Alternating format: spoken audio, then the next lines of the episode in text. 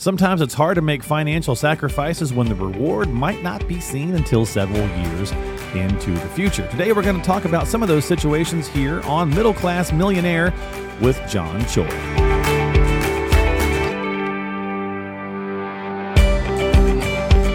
Becoming a millionaire isn't just about growing your money. It's also about protecting and preserving your wealth by using the right financial strategies for your situation. Welcome. This is Middle Class Millionaire with John Choi. John has his Master's of Science in Financial Services and is a certified financial planner and the president of Epiphany Capital.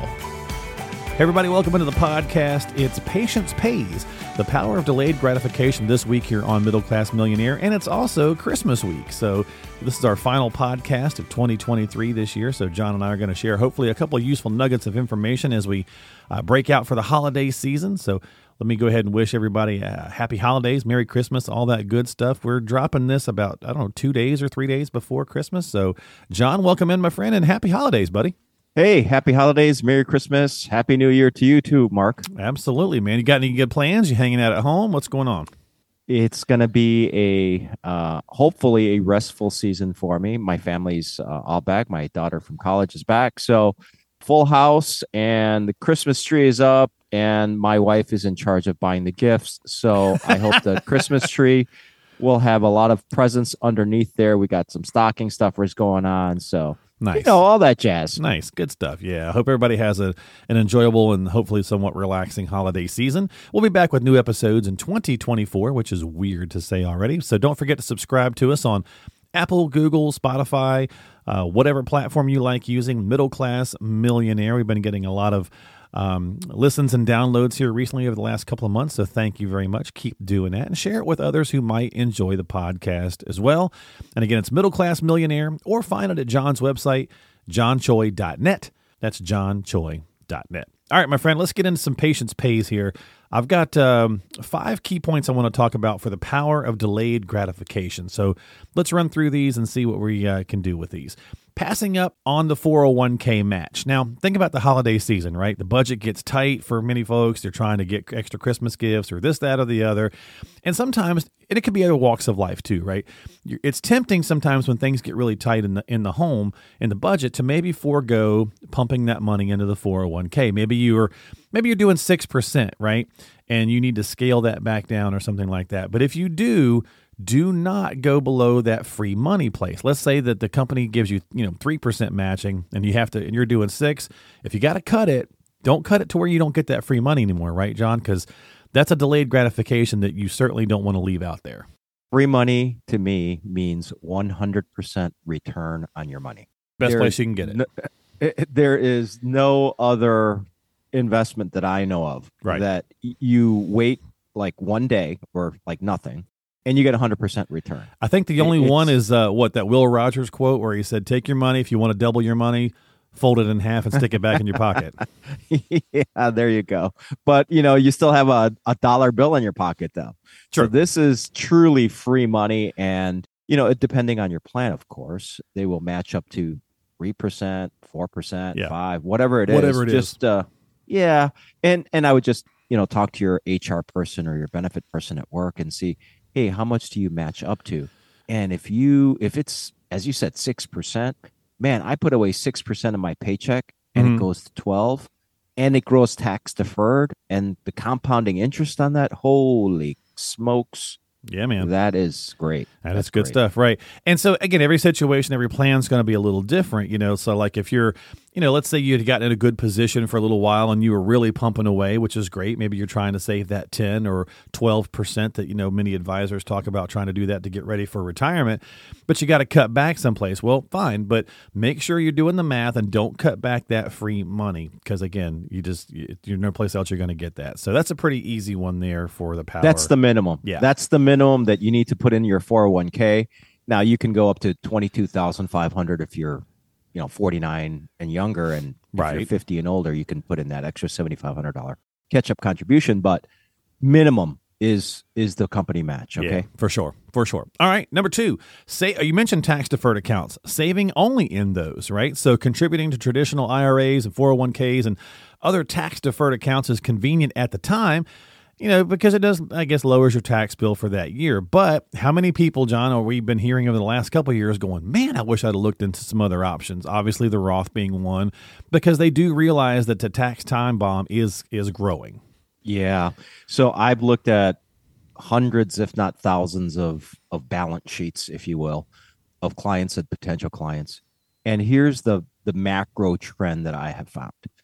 I have found that in the three different types of buckets of money. There's the taxable; those are your brokerage accounts, your you know joint accounts, and then you've got your tax deferred accounts, which are your 401ks, your IRAs, and then you got your third bucket, which is tax free money. Those are your Roth IRAs, and there's one other category in there, but I won't go into that right now. But if I break it down into percentages, I find that about 15% or so of a client's investable net worth is in their non qualified, their brokerage accounts, their Mhm. taxable accounts, column one, if you will. Okay. And then in that middle column, the tax deferred accounts, your 401ks, your IRAs, 403bs, things of that nature. About 85% is in there. And typically, not a lot of people have a lot of money in their tax free accounts.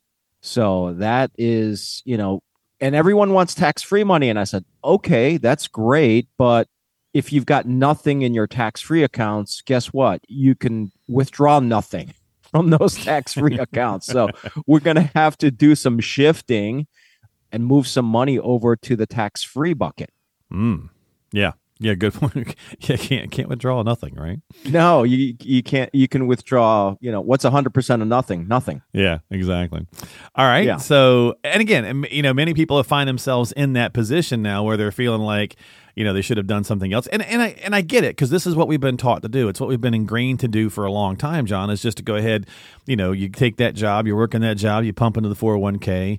You know, and your tax is going to be lower when you get to retirement. All that stuff we hear, uh, and we're just finding that it's not the case as much anymore, right? So people often find themselves regretting, wishing they'd have you know, maybe gonna looked at some other bucket strategies before then. So keep that in mind. Yeah, and I was going to say uh, about regret, right? So Mhm. when I talk to folks that are at RMD age, right, which is 73 years old, you know, invariably the biggest regret that those folks have is they say I wish I would have known about Roth conversions.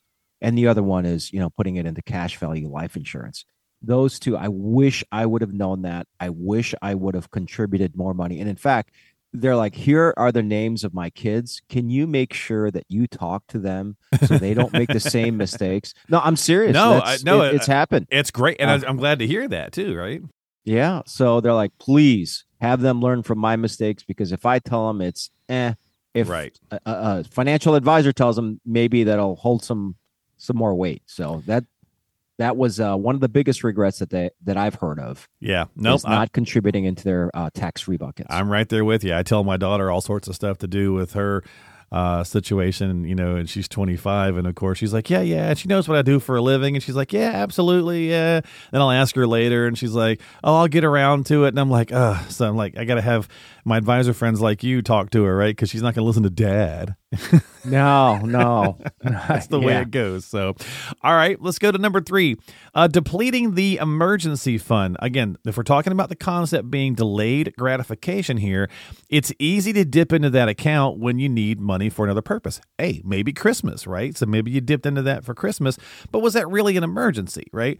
So, you know, building that six to 12 months of expenses, maybe it feels a little overdone, especially if you're a pre retiree and you're still working. This maybe is a little different conversation if you're already retired, but for pre retirees, right, having that proper amount set aside for those unforeseen expenses is pretty important, right? And and what it can do for you down the pike when an emergent true emergency shows up is going to be very helpful. Yeah, the CFP board recommends that it's three to six months. So we don't have to go all the way out to 12. Now, if you're both business owners and you don't have a, a huge salary coming in, like or, or consistent salary coming in, Okay. you can push it off to 12. But three to six months, three months, uh, if you have uh, both salaries, you know, two working spouses, and six months if you if there's only one source of income, just one salary and and one is a stay home stay at home mom or Mhm. stay at home dad.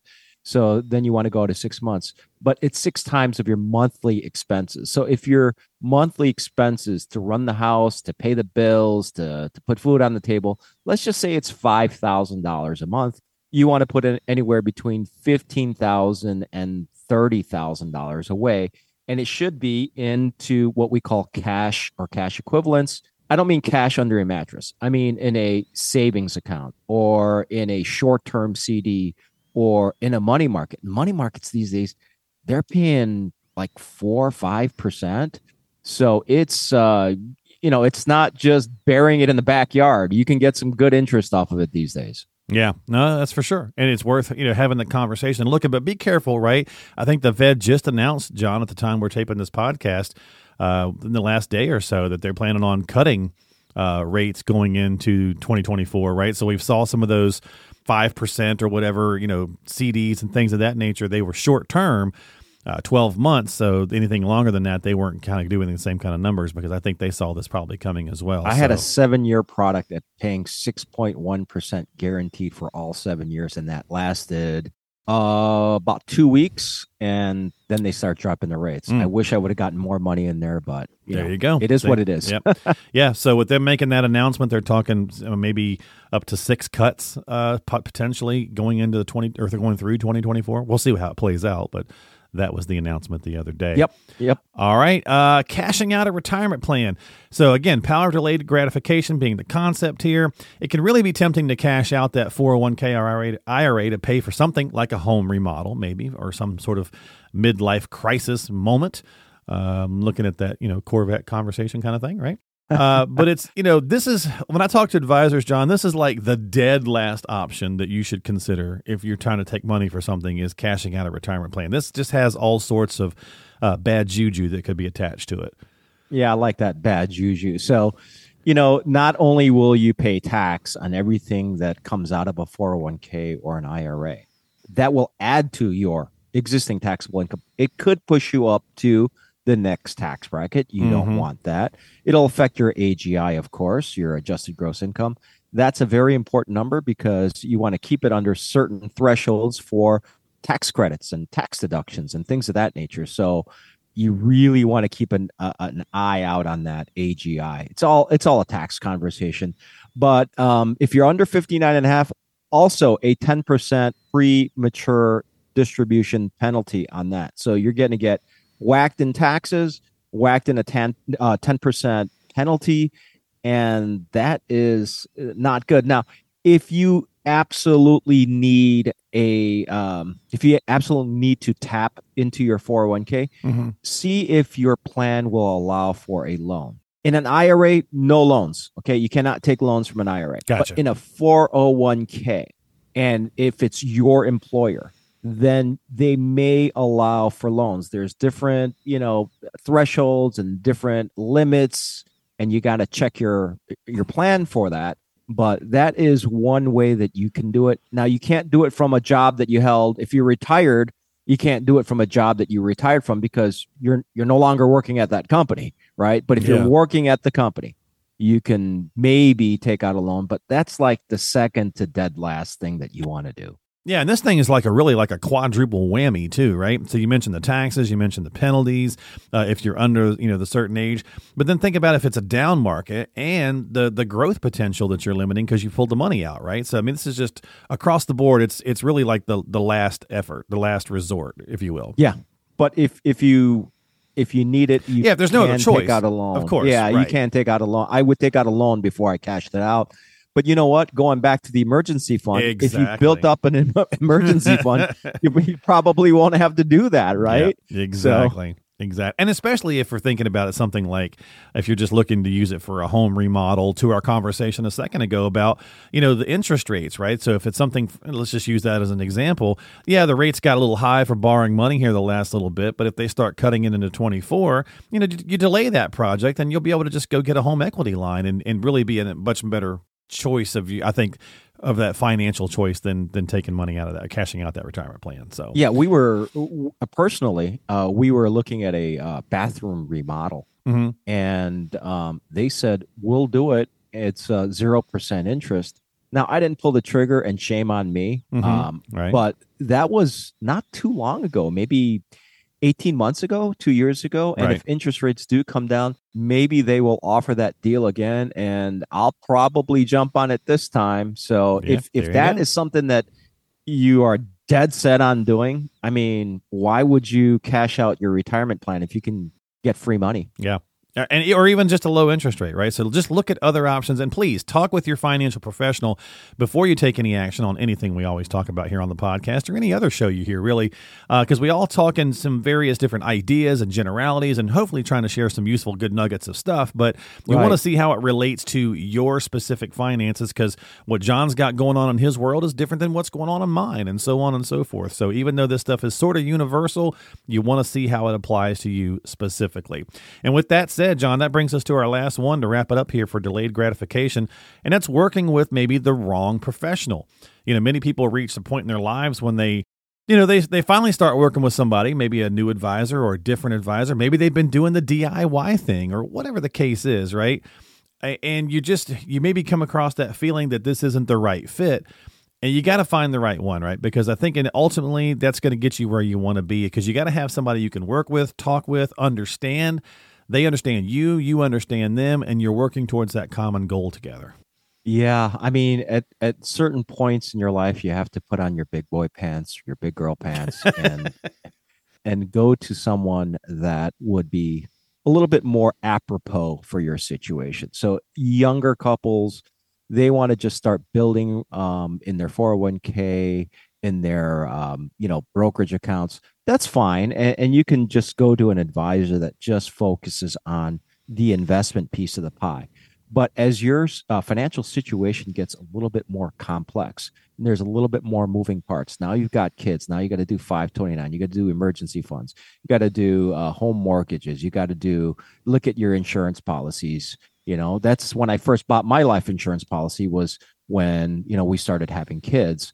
And then it just kind of builds and builds and builds. And then, you know, you get into your 40s and 50s and you get stock options and you get your 401k balances are getting big. And then you move jobs and there's so many complexities and there's so many um, hidden tax traps. So my concentration really is to focus uh, if i had to say i focus on one area one piece of the pie it's tax and it's simply because it just is pervasive throughout the other six modules the other five modules excuse me and um, almost everything becomes a tax conversation. How do we save money in tax? How do we get better deductions? How do we get uh, more credits? Because that's going to directly impact your bottom line. So if you're just working with an investment only person, that's fine.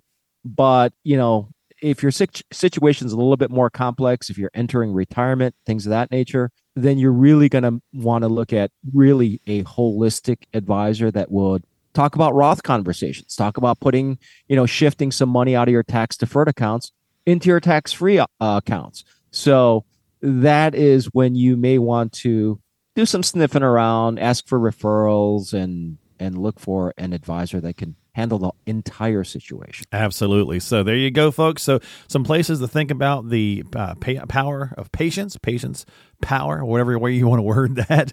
Uh, kind of think about that as we go through the holidays. And with that said, thanks so much for hanging out with John and I here on Middle Class Millionaire. Don't forget to subscribe to the podcast. Just type in Middle Class Millionaire into the search box of whatever app you like to use. Apple, Google, Spotify, all that good jazz. You can find us there, or you can find us at John's website, johnchoi.net. That's John, C H O I. Dot net, johnchoi.net. Get yourself a, a calendar appointment, have a conversation, uh, all that good stuff. Reach out to him, get started today. And, buddy, have yourself a great holiday, my friend. Mark, Merry Christmas, Happy New Year, Happy Holidays to everyone. Thanks for listening, and we will catch you next time. We will see you here in 2024 on Middle Class Millionaire. Bye bye, folks.